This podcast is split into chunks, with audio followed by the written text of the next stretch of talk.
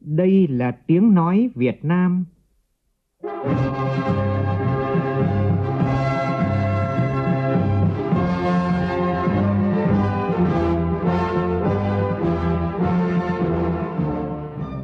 là tiếng nói Việt Nam, phát thanh từ Hà Nội, thủ đô nước Cộng hòa xã hội chủ nghĩa Việt Nam.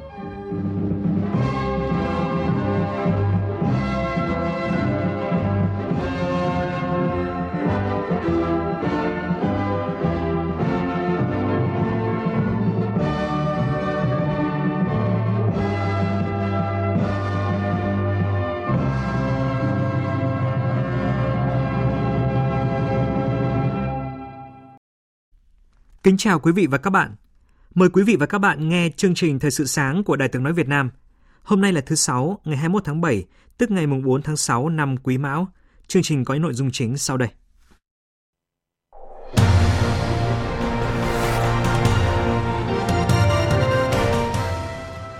Bộ Tài chính sẽ phải trình Thủ tướng Chính phủ ban hành quyết định giảm 30% tiền thuê đất của năm 2023 trong tháng 7 này.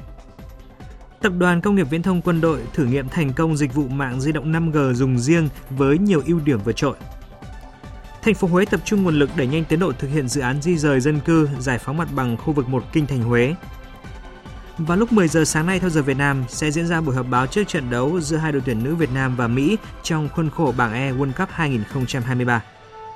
Trong phần tin thế giới, các nhà quan sát lo ngại cuộc xung đột hiện nay ở Sudan có thể lan rộng thành một cuộc nội chiến đẫm máu. Ấn Độ cấm xuất khẩu nhiều loại gạo và động thái này có thể gây ra xáo trộn lớn về giá trên thị trường quốc tế.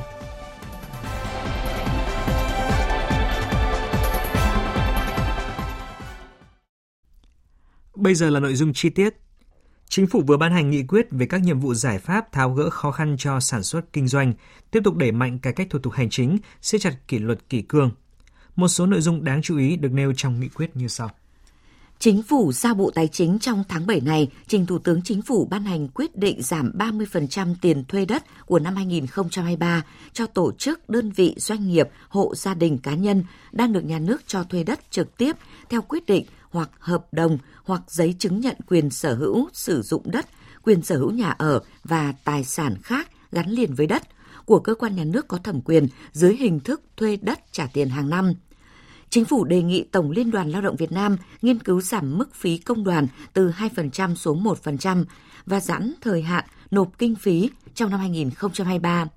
Nghiên cứu để tiếp tục triển khai thực hiện đến hết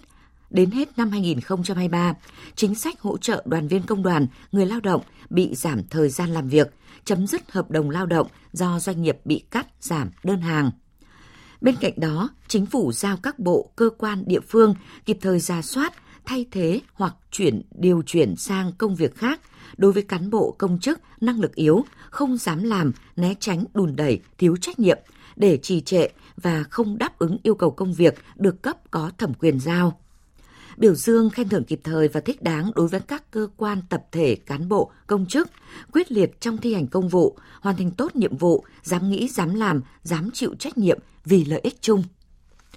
Chiều qua, Cổng Thông tin Điện tử Chính phủ tổ chức tọa đàm điều hành linh hoạt chính sách tiền tệ và mục tiêu tăng trưởng trong bối cảnh mới. Trước đó, tại hội nghị trực tuyến toàn quốc chính phủ với các địa phương và phiên họp chính phủ thường kỳ tháng 6 năm nay, Thủ tướng Phạm Minh Chính nhấn mạnh yêu cầu thực hiện chính sách tiền tệ linh hoạt hơn, nới lỏng hơn, mở rộng hơn với định hướng ưu tiên cho tăng trưởng gắn với ổn định kinh tế vĩ mô và đảm bảo đời sống nhân dân. Phóng viên Nguyên Nhung thông tin. Tại cuộc tọa đàm, các chuyên gia kinh tế đánh giá trong bối cảnh quốc tế và trong nước hai năm vừa qua có nhiều biến động và nhiều yếu tố đa khủng hoảng, Chính phủ, Thủ tướng Chính phủ từ tháng 10 năm ngoái đã đưa ra chủ trương chuyển chính sách tiền tệ từ chặt chẽ trước đó sang chắc chắn và đến nay tiếp tục chuyển sang linh hoạt, nới lỏng hơn.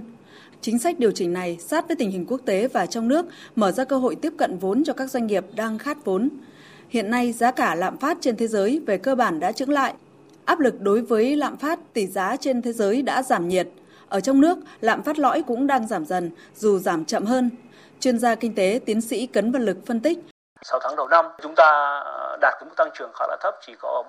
3,72% thì rõ ràng là bây giờ chúng ta cần phải thay đổi chính sách phù hợp để một là phục hồi và hỗ trợ cho tăng trưởng kinh tế.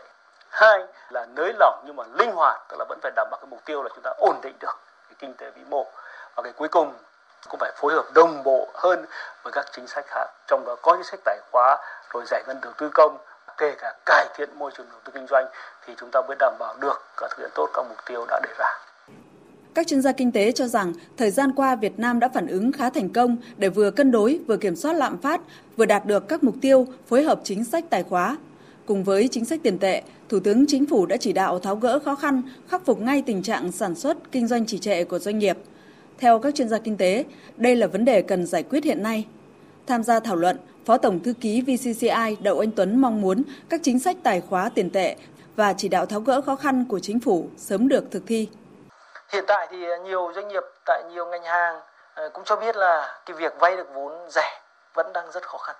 Cho nên là ờ, làm sao những chính sách tiền tệ như thế này nó phải đi nhanh được vào thực tiễn và làm sao những cái doanh nghiệp cụ thể người ta có thể vay vốn được ờ, với cái lãi suất hợp lý ờ, và có thể thúc đẩy được hoạt động kinh doanh. Bởi vì những ờ, con số kinh tế trong 6 tháng đầu năm vừa rồi cho thấy bức tranh về kinh doanh, về doanh nghiệp phải nói là rất là đáng lo ngại. Tập đoàn Công nghiệp Viễn thông Quân đội Viettel vừa công bố thử nghiệm thành công dịch vụ mạng di động 5G dùng riêng 5G Private Mobile Network cho nhà máy Pegatron tại Hải Phòng. Đây là nhà máy thông minh đầu tiên tại Việt Nam được tự động hóa dựa trên kết nối của dịch vụ di động 5G với ưu thế tốc độ cao, độ trễ thấp và hỗ trợ nhiều kết nối. Tại sự kiện, ông Hoàng Minh Cường, Phó Chủ tịch Ủy ban nhân dân thành phố Hải Phòng nhấn mạnh, thành công này là minh chứng khẳng định nỗ lực không ngừng của Viettel để thực hiện cam kết đồng hành cùng Hải Phòng trong chuyển đổi số, xây dựng thành phố thông minh, thúc đẩy hiện đại hóa thành phố. Tôi cũng rất hy vọng là trong thời gian tới thì triển khai cái đề án này thành công thì đây sẽ là một cái bài học kinh nghiệm để có thể nhân rộng được ra cho các cái nhà máy khác, cho các cái đơn vị sản xuất khác trên địa bàn thành phố Hải Phòng nói riêng và trên địa bàn toàn quốc nói chung. Và chúng ta cũng ờ, thông qua đây thì cũng sẽ thúc đẩy được cái sự phát triển của cả ờ, hạ tầng số, của cả dịch vụ viễn thông, của cả cái sản xuất công nghiệp công nghệ cao. 5G Private Mobile Network là mạng di động dùng riêng cung cấp dịch vụ di động kết nối cho tổ chức cá nhân có nhu cầu sử dụng các thiết bị chuyên dụng hoặc là máy móc cần kết nối thời gian thực. Đây là xu thế mới của thế giới. Việt Nam đang chú trọng đẩy nhanh quá trình chuyển đổi số, chuyển đổi xanh trên nhiều lĩnh vực nhằm thúc đẩy phát triển kinh tế xanh bền vững. Trong đó, kinh tế số cũng được xem là một trong những trụ cột giúp theo kịp xu hướng phát triển của thế giới trong tương lai. Báo chí chuyên gia quốc tế nhận định Việt Nam có nhiều tiềm năng và đang đẩy nhanh quá trình phát triển kinh tế số. Biên tập viên Thu Hoài tổng hợp thông tin. Theo CNBC, các công ty khởi nghiệp công nghệ của Việt Nam đang gặt hái những lợi ích khi đất nước đặt mục tiêu trở thành một xã hội kỹ thuật số hoàn toàn vào năm 2030. Năm 2021, các trung tâm hỗ trợ khởi nghiệp mới tại Hà Nội, Thành phố Hồ Chí Minh và Đà Nẵng được công bố. Một năm sau, lộ trình thúc đẩy đổi mới sáng tạo trong khoa học được tiết lộ, với cam kết dành 1% GDP cho nghiên cứu khoa học.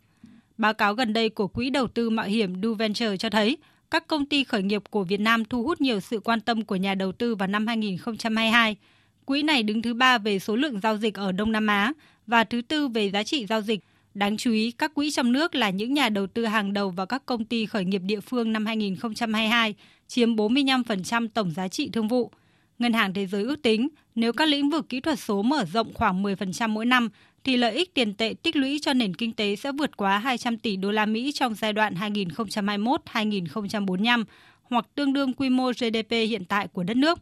Báo cáo của Google cho thấy Việt Nam nằm trong số 6 nền kinh tế kỹ thuật số hàng đầu của khu vực Đông Nam Á tăng trưởng nhanh hơn dự kiến trong năm 2022. Trong đó, báo cáo lưu ý, Việt Nam sẽ là nền kinh tế kỹ thuật số tăng trưởng mạnh nhất trong giai đoạn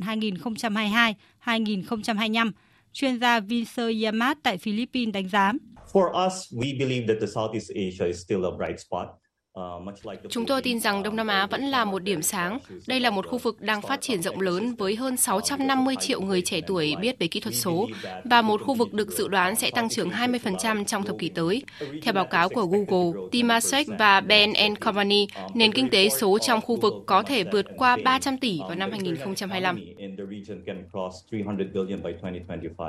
Theo Ngân hàng Phát triển châu Á, nền kinh tế kỹ thuật số đã mang lại những lợi ích xã hội to lớn tại Đông Nam Á, trong đó có cơ hội kinh doanh, việc làm và tăng trưởng kinh tế. Xin chuyển sang các nội dung khác. Hội Cựu Thanh niên Sung phong tỉnh Đắk Lắk vừa phối hợp với các đơn vị tổ chức chương trình họp mặt giao lưu nghệ thuật với chủ đề Những năm tháng không quên vì nghĩa tình đồng đội. Chương trình nhằm chào mừng kỷ niệm ngày truyền thống lực lượng thanh niên sung phong 15 tháng 7, tri ân ngày thương binh liệt sĩ 27 tháng 7 và hướng tới kỷ niệm 55 năm ngày hy sinh của 10 nữ thanh niên sung phong tại ngã ba Đồng Lộc, tỉnh Hà Tĩnh, 24 tháng 7 năm 1968, 24 tháng 7 năm 2023. Hờ Xíu, phóng viên Đài tiếng nói Việt Nam thường trú tại Tây Nguyên đưa tin. Tại chương trình, các đại biểu đã cùng ôn lại truyền thống 73 năm của lực lượng thanh niên sung phong, thưởng thức các tiết mục nghệ thuật đặc sắc, ca ngợi ý chí chiến đấu kiên cường, tinh thần lạc quan, niềm tin tất thắng và những tình cảm lãng mạn, thắm nghĩa tình đồng đội. Đại diện cựu thanh niên sung phong tỉnh Đắk Lắk cũng trò chuyện về những kỷ niệm sâu sắc trong thời kỳ tham gia kháng chiến, tình cảm đồng đội, sự đoàn kết của quân và dân, nỗ lực hoàn thành nhiệm vụ và những mất mát hy sinh. Chia sẻ của họ giúp các đại biểu, nhất là thế hệ trẻ hiểu hơn về những khó khăn, vất vả, gian nan của lực lượng thanh niên sung phong trong từng thời kỳ đấu tranh giành độc lập, tự do và xây dựng đất nước. Bà Trần Thị Xuân, Chủ tịch Hội Cựu Thanh niên sung phong tỉnh Đắk Lắk cho biết. Chương trình này cũng là dịp để ôn lại truyền thống của lực lượng thanh niên sung phong, tri ân cho những cựu thanh niên sung phong nghèo có hoàn cảnh đặc biệt khó khăn và cựu thanh niên sung phong là thương bệnh binh nhiễm chất độc hóa học trong thời kỳ chiến tranh để các bác vui, sống vui, sống khỏe, sống có ích để cùng con cháu xây dựng quê hương đất nước của mình à, ngày càng tươi đẹp hơn. Dịp này, ban tổ chức đã trao 15 sổ tiết kiệm, mỗi sổ trị giá 5 triệu đồng và 32 xuất quà cho các cựu thanh niên sung phong có hoàn cảnh khó khăn. Được biết, Hội Cựu Thanh niên Sung phong tỉnh Đắk Lắk hiện có gần 5.000 hội viên, trong đó có hơn 500 người có hoàn cảnh kinh tế rất khó khăn, đa số là người cao tuổi, sinh sống ở vùng sâu, vùng xa, vùng kinh tế mới. Cũng hướng tới kỷ niệm Ngày Thương binh Liệt sĩ 27 tháng 7, tưởng niệm 55 năm ngày hy sinh của 10 nữ anh hùng liệt sĩ thanh niên sung phong ngã ba Đồng Lộc. Theo tin của phóng viên Sĩ Đức, tối qua tại khu di tích ngã ba Đồng Lộc, huyện can Lộc, tỉnh Hà Tĩnh đã diễn ra lễ thắp nến và thả hoa đăng tri ân các anh hùng liệt sĩ. Tại buổi lễ, Bí thư tỉnh đoàn Hà Tĩnh Nguyễn Ni Hương cho biết. Các hoạt động về thắp nến tri ân thì năm nay cũng có cái điểm mới là thả hoa đăng có sự tham gia đông đảo của các bạn đoàn viên thanh niên và các bác thanh niên xung phong. À, chương trình trung tâm của lễ thắp nến thì được tổ chức tại cái khu vực hố bom nơi mà 10 nữ liệt sĩ thanh niên xung phong hy sinh để tuổi trẻ cũng như là các cái đồng đội của 10 nữ liệt sĩ được thể hiện cái tình cảm tri ân đối với các liệt sĩ bằng những cái ngọn nến cái nhanh hóa trắng và à, từ cái sự tình cảm tri ân đó để cũng là giáo dục cái tuổi hệ trẻ về cái trách nhiệm trong việc à, tham gia xây dựng bảo vệ tổ quốc. Thưa quý vị, tại tỉnh Thừa Thiên Huế, sau 4 năm triển khai dự án di rời dân cư giải phóng mặt bằng khu vực 1 di tích Kinh Thành Huế, hàng ngàn hộ dân đã đến nơi ở mới, thế nhưng mà mặt bằng khu vực Thượng Thành thì vẫn còn nhếch nhác, mất mỹ quan đô thị và ô nhiễm môi trường. Thành phố Huế khẩn trương dọn dẹp vệ sinh, hoàn trả mặt bằng sau di rời dân cư, sớm trả lại không gian Kinh Thành Huế. Phản ánh của phóng viên Vinh Thông thường trú tại miền Trung. Cây khô, vật dụng tôn cũ, cửa cũ, gạch đá, ngói vỡ vân vân nằm vương vãi khắp nơi trên khu vực thượng thành Huế. Tại nhiều vị trí người dân đổ rác thải bừa bãi, tận dụng trồng rau màu, chăn nuôi, đổ giá hà xa bần, làm ô nhiễm môi trường, mất mỹ quan đô thị. Nhiều khu vực eo bầu, tường thành, cỏ dại, cây cối mọc um tùm. Chính quyền địa phương đã nhiều lần tổ chức ra quân dọn dẹp nhưng tại nhiều vị trí vẫn còn nhếch nhác. Ông Nguyễn Hữu Trung ở tổ 12 phường Thuận Hòa, thành phố Huế than phiền. Mấy cái chỗ này mới chơi mới họ trồng cây rồi đó trồng rau rồi đó. Con đồ này ông để lại ông chưa dọn rồi bây giờ họ cũng có chỗ đồ không để rồi đó. Sáu này họ làm sạch sẽ nữa. Hiện nay các đơn vị thi công tiến hành dọn dẹp vệ sinh và hoàn trả mặt bằng khu vực thượng thành. 16 eo bầu nằm trên địa bàn các phường Thuận Hòa, Tây Lộc, Thuận Lộc và Đông Ba, khu vực hộ Thành Hào và tuyến phòng lộ thuộc các phường Phú Thuận, Phú Bình và Đông Ba, khu vực trấn Bình Đài thuộc phường Phú Bình, thành phố Huế. Những ngày này, các nhà thầu và đơn vị thi công đồng loạt ra quân 4 mũi thi công với hàng chục lượt phương tiện máy móc nhân lực, phát dọn cây cối, thành kè, phá dỡ các công trình nhà dân để di dời, đào đắp đất sang nền v.v. Thực tế hiện nay, việc bàn giao mặt bằng sạch ở các khu vực hầu hết đều không kịp để thực hiện thi công theo tiến độ tổng thể. Các khu vực chưa bàn giao và vướng mặt bằng nhiều là những khu vực có giá trị khối lượng xây lắp lớn như hộ Thành Hào, Trấn Bình Đài, nhiều khu vực vướng mặt bằng chưa được đền bù. Vị trí bằng giao mặt bằng xen lẫn với vị trí chưa bằng giao gây khó khăn cho thi công. Ông Nguyễn Thắng Duy, Phó Giám đốc Trung tâm Phát triển Quỹ đất thành phố Huế nói. Vì cái mục tiêu chung sạch đẹp của thành phố, đề nghị là các hộ dân tích cực phối hợp, hỗ trợ và sớm bằng giao mặt bằng để trung tâm cũng như các đơn vị hoàn thành cái nhiệm vụ chung của thành phố giao rồi bây giờ cái việc là khó nhất là đến 30 tháng 10 năm 2003 mà, mà mặt bằng mà chưa bằng giao được thì còn thời gian rất là ngắn để triển khai. À, do đó thì từ thời gian này mà đến khoảng 30 tháng 10 năm 23 làm sau đó để mà đẩy nhanh được cái tiến độ bàn giao mặt bằng thì bên trung tâm sẽ thực hiện hoàn thành cái việc là theo kế hoạch đặt ra là 31 tháng 12. Theo ông Hoàng Việt Trung, giám đốc trung tâm bảo tồn di tích Cố đô Huế, sau khi hoàn thành việc di dời dân, giải phóng mặt bằng, đơn vị triển khai công tác bảo tồn trùng tu, phục hồi và tôn tạo các yếu tố gốc của công trình di tích trên cơ sở các hồ sơ tư liệu lịch sử. Và bước thứ hai là sẽ tôn tạo lại, trả lại theo nguyên thủy ban đầu, hình ảnh cho nó khang trang sạch sẽ đẹp đẽ. Đấy, và đối với những khu vực eo bầu ấy, thì đang nghiên cứu quy hoạch cái hình thức nào thích nghi phù hợp. Vẫn phải có những cây cối cảnh quan, cái thiết chế đấy, phương thức để mình quản lý, phục vụ cho cộng đồng.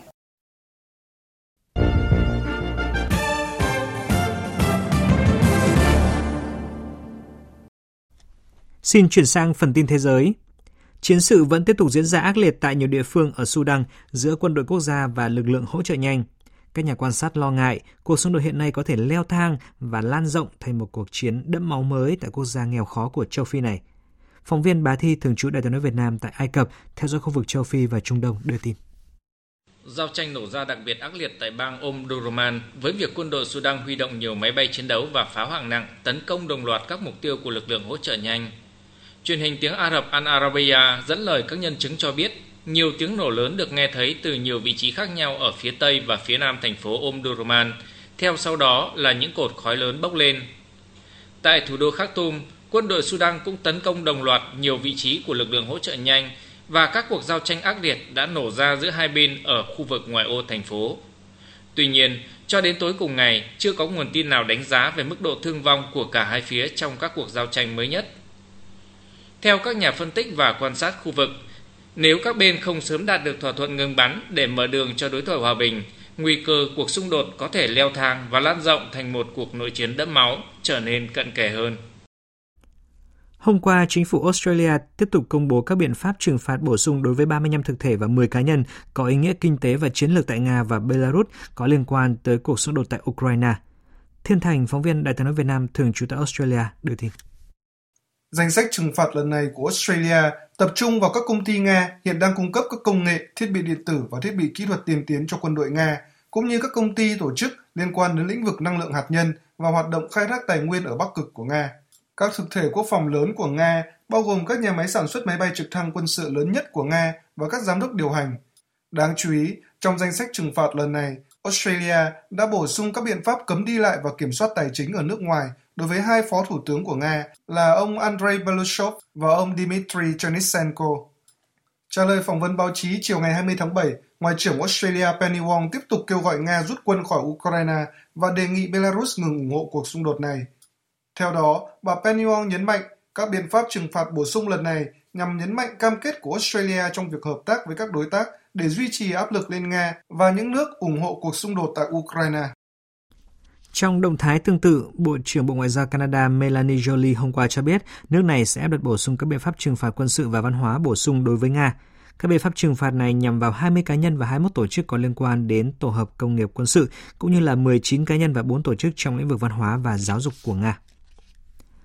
Trong chuyến thăm thành phố Philadelphia hôm qua, Tổng thống Mỹ Joe Biden nhấn mạnh cam kết về một nền kinh tế xanh với lý thuyết kinh tế mới mang tên là Bidenomics. Trong khi đó, thì đối thủ tiềm năng lớn nhất của ông, cựu Tổng thống Trump, đã không nhận được sự ủng hộ từ các thành viên cấp cao của Đảng Cộng Hòa liên quan đến các vụ kiện hiện nay. Tin của phóng viên Đài tiếng nói Việt Nam thường trú tại Mỹ. Phát biểu trong chuyến thăm một xưởng đóng tàu tại thành phố Philadelphia, Tổng thống Biden đã trấn an các tổ chức công đoàn lao động, các ngành năng lượng xanh như mặt trời, điện gió hay xe điện có thể mang lại hiệu quả kinh tế cho những người lao động trong các ngành như nhà máy lọc dầu hay các nhà máy điện chạy bằng nhiên liệu hóa thạch.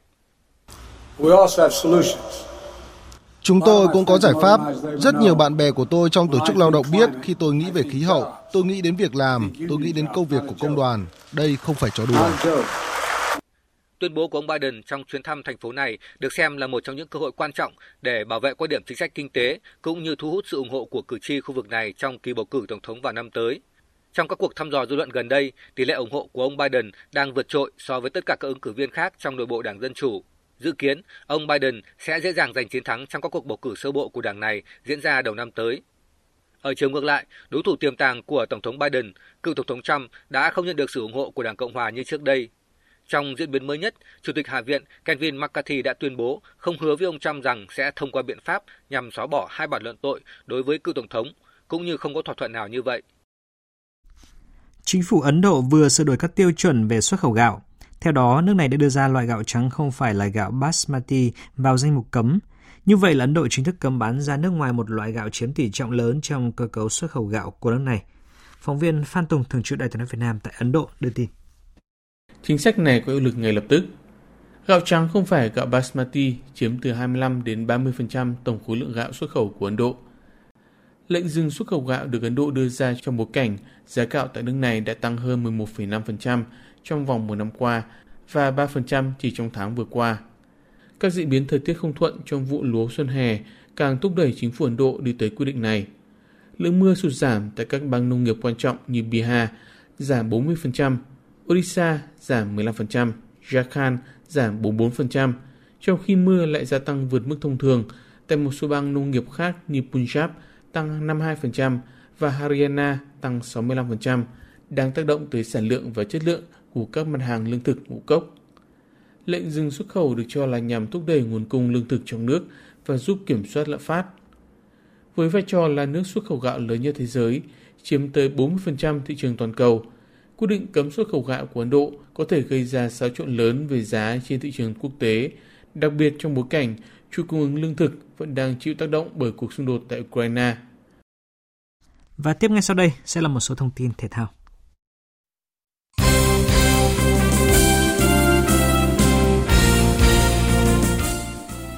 Trong bảng xếp hạng tháng 7 của FIFA vừa được công bố, đội tuyển Việt Nam vẫn giữ nguyên hạng 95 thế giới, hạng 15 châu Á và hạng 1 Đông Nam Á. Bảng xếp hạng tháng tiếp theo sẽ được FIFA công bố vào ngày 21 tháng 9 năm nay. Lúc 10 giờ sáng nay theo giờ Việt Nam tại Auckland, New Zealand sẽ diễn ra buổi họp báo trước trận đấu giữa hai đội tuyển nữ Việt Nam và Mỹ trong khuôn khổ bảng E World Cup 2023.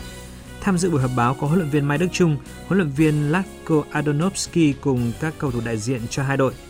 Hôm nay Huỳnh Như và các đồng đội sẽ có buổi tập tổng duyệt cho trận gia quân diễn ra vào lúc 8 giờ ngày mai 22 tháng 7. Các học trò của huấn luyện viên Mai Đức Trung đã chuẩn bị xong về mặt kỹ thuật chiến thuật và ổn định tâm lý cho cuộc so tài được dự báo là rất khó khăn này. Nhiều kiều bào tại New Zealand đã gửi lời động viên tới các nữ cầu thủ. Mình ra đây là biển lớn rồi, cứ chiến đấu hết mình thôi. thì tinh thần của à, màu cờ sắc áo thôi. Như những đội Mỹ, Hà Lan, Bồ Nha thì trình độ kỹ thuật chỉ thể lực thường hơn mình nhưng mà không sao mình tới đây là vinh hạnh của nước Việt rồi thật ra à, các bạn đến được với um, FIFA World Cup là một vinh dự, là một cái lịch sử của bóng đá Việt Nam nói chung và của bóng đá Việt Nam nữ nói riêng. Cho nên là thắng thua hay là kết quả như thế nào không quan trọng. Đó là tinh thần, tinh thần các bạn đã qua được tới New Zealand là bên này sẽ ủng hộ, nhiệt tình ủng hộ hết mình.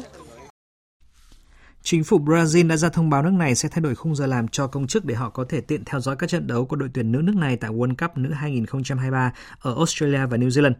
Tại vòng bảng của World Cup nữ 2023, đội tuyển nữ Brazil sẽ thi đấu các trận vào lúc 7 giờ hoặc 8 giờ theo giờ quốc gia Nam Mỹ này. Và vào những ngày này thì các công chức nước này sẽ được đi làm muộn tối đa là hơn 2 giờ sau trận đấu kết thúc và đồng thời quy định rằng là số giờ làm không làm việc sẽ phải được bù trong thời gian phù hợp.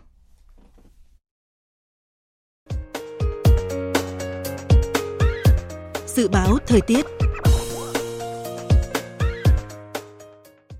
Phía Tây Bắc Bộ ngày nắng gián đoạn, chiều tối và đêm có mưa rào và rông vài nơi, nhiệt độ từ 24 đến 33 độ. Phía Đông Bắc Bộ có mưa rào và rông vài nơi, riêng đồng bằng ven biển, sáng có mưa rào rải rác và có nơi có rông, nhiệt độ từ 25 đến 33 độ. Khu vực từ Thanh Hóa đến Thừa Thiên Huế, phía Bắc sáng có mưa rào và rông rải rác, cục bộ có mưa vừa mưa to, phía Nam có mưa rào và rông vài nơi, riêng chiều và tối, cục bộ có mưa vừa mưa to. Nhiệt độ từ 25 đến 34 độ. Khu vực từ Đà Nẵng đến Bình Thuận có mưa rào và rông vài nơi, riêng chiều tối và tối, cục bộ có mưa vừa mưa to, nhiệt độ từ 25 đến 34 độ. Tây Nguyên, chiều và đêm có mưa vừa mưa to, có nơi mưa rất to và rải rác có rông, nhiệt độ từ 20 đến 30 độ.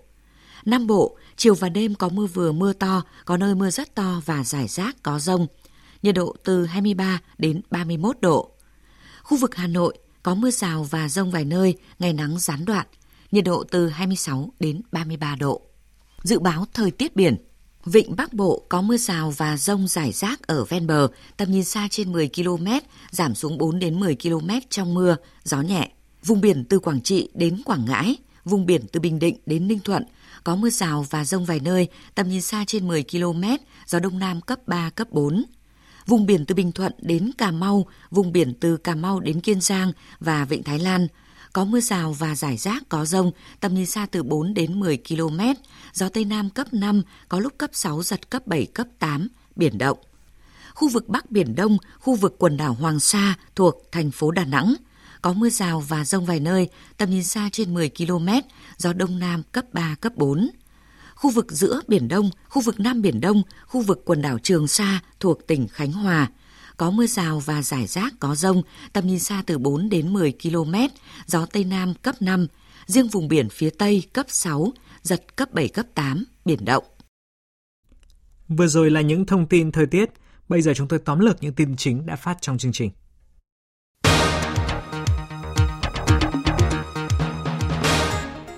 Nhằm phục hồi nhanh hoạt động sản xuất kinh doanh, phấn đấu đạt cao nhất kết quả tăng trưởng kinh tế, các mục tiêu chỉ tiêu chủ yếu trong năm nay, Chính phủ vừa ban hành nghị quyết về các giải pháp tháo gỡ khó khăn cho người dân và doanh nghiệp. Trong tháng 7 này, Bộ Tài chính sẽ phải trình Thủ tướng Chính phủ ban hành quyết định giảm 30% tiền thuế đất của năm 2023. Trong khi đó, Tổng Liên đoàn Lao động Việt Nam được đề nghị nghiên cứu giảm mức phí công đoàn từ 2% xuống 1% và giãn thời hạn nộp kinh phí trong năm nay. Truyền thông quốc tế và giới chuyên gia đánh giá cao nỗ lực số hóa của Việt Nam, cho rằng điều này đem lại nhiều cơ hội cho các nhà đầu tư và góp phần thúc đẩy phong trào khởi nghiệp. Nếu các bên tại Sudan không sớm đạt được thỏa thuận ngừng bắn để mở đường cho đối thoại hòa bình, nguy cơ cuộc xung đột có thể leo thang và lan rộng thành một cuộc nội chiến đẫm máu ở quốc gia châu Phi này ngày càng trở nên cận kề.